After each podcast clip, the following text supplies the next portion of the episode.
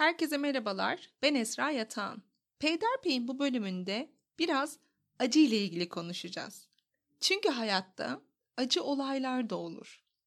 Acı olaylar derken hemen aklınıza sadece kocaman felaketler, büyük olaylar, çok böyle travmatik durumlar gelmesin aklınıza. Çünkü biliyoruz ki ufak bir olay da bizi acı çektirebilir. Bu sebeple acılar aslında yarıştırılamazlar. Bazen bir çocuğun dondurmasını yere düşürmesi acı bir olayken yetişkin bir insanın bir sevdiğini kaybetmesi acı olay olabilir. Önemli olan acıyı olduğu şekliyle ve olduğu durumuyla bir şekilde kabul etmek. Acı derken aslında şunları bilmek birazcık da olsa acıya olan bakışımızı değiştirebilir.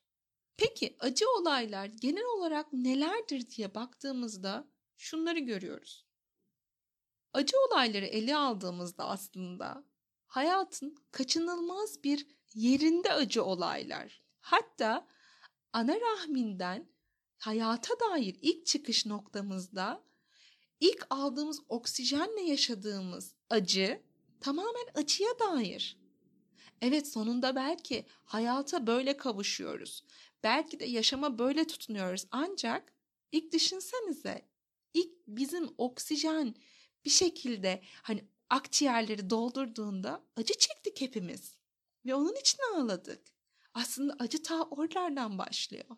Sonrasında ise çok sevdiğimiz oyuncağımız elimizden alınıyor. Öğretmenimiz başka birini övüyor. Ondan sonra şiir okumak istediğimde şiiri unutabiliyorum. Evden dönerken ayakkabım çamura batıyor. En sevdiğim kuşum ölüyor. Ondan sonra biraz daha büyüyorum. Sevgilimin başka birini, daha doğrusu benim sevdiğim kişinin başka birini sevdiğini öğreniyorum. Ondan sonra iş ararken bir süre iş bulamıyorum. Üniversite sınavına gireceğim ama istediğim gibi çalışamıyorum. Bir sürü hayatta, dünyada felaketler oluyor. Bunun içerisinde biz ne yapıyoruz diyorum gibi gibi gibi acı olaylar sıralanıyor.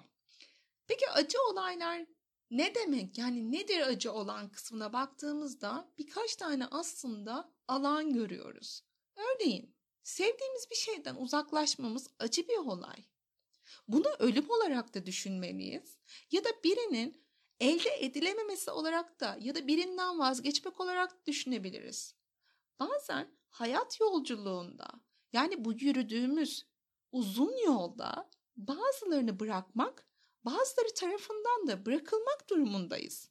Çünkü bu yolda o kadar kalabalık devam etmemiz mümkün olmayabilir ya da işlevsel olmayabilir. Bazen bunun fark edilmesi de zordur. Hmm, artık yolun sonuna mı geldik o kişiyle? Ya da artık bitti mi bu yolculuk onunla? Çünkü yol devam ediyor. O kişiyle olmamak o yolun bittiği anlamına gelmiyor. İşte bu da bir şekilde bir sevdiğinden uzaklaşma ve acı hali. Tabii ki de acılar yarıştırılmaz derken bunu vurgulamak istiyorum ama bunun belki de daha üstü bir daha hiç ulaşamayacak olduğumuz sevdiklerimiz. Yani ölüm.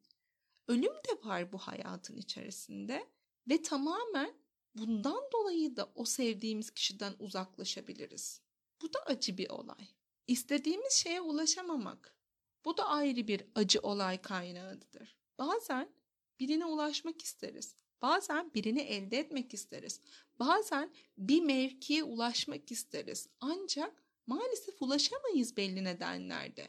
Bazen çabalarız, çabalarız ancak başaramayız. Çabalarız, çabalarız ama sonucuna varamayız. Bunlar da bir acı sebebi. Acı derken sadece yası, sadece hüznü düşünmeyin.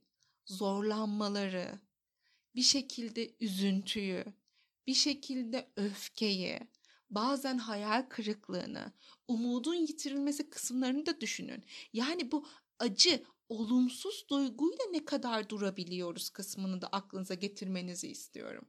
Ve aslında acı kaynaklarından birisi de var olmasını istediğimiz bir durum varken şu andaki mevcut durumun arasındaki farklılıktır.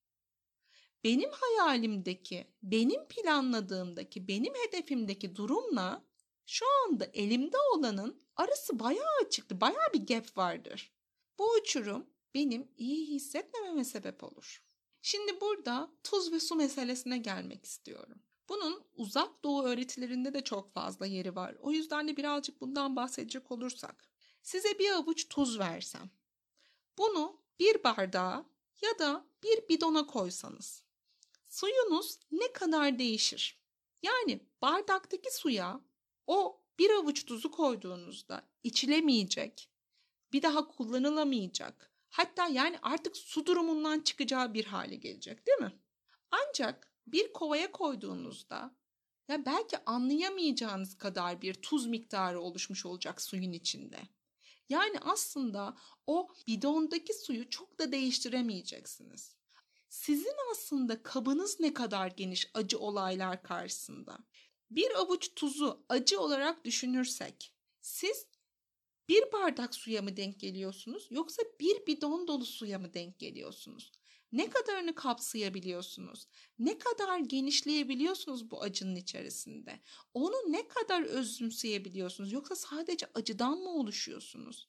Yani aslında acıyla yüzleşmemek, acıdan kaçmak mümkün değilken ızdırabı devamlı seçiyor olmak, ızdırabın içinde kalıyor olmak da bir tercih. Belki de burada şunu farkındalık geliştirmek iyi olabilir.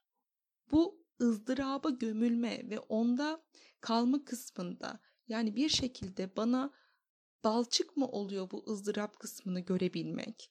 Ben buradan hareket edemiyor muyum yoksa hareket mi etmek istemiyorum kısmını fark etmek aslında önemli.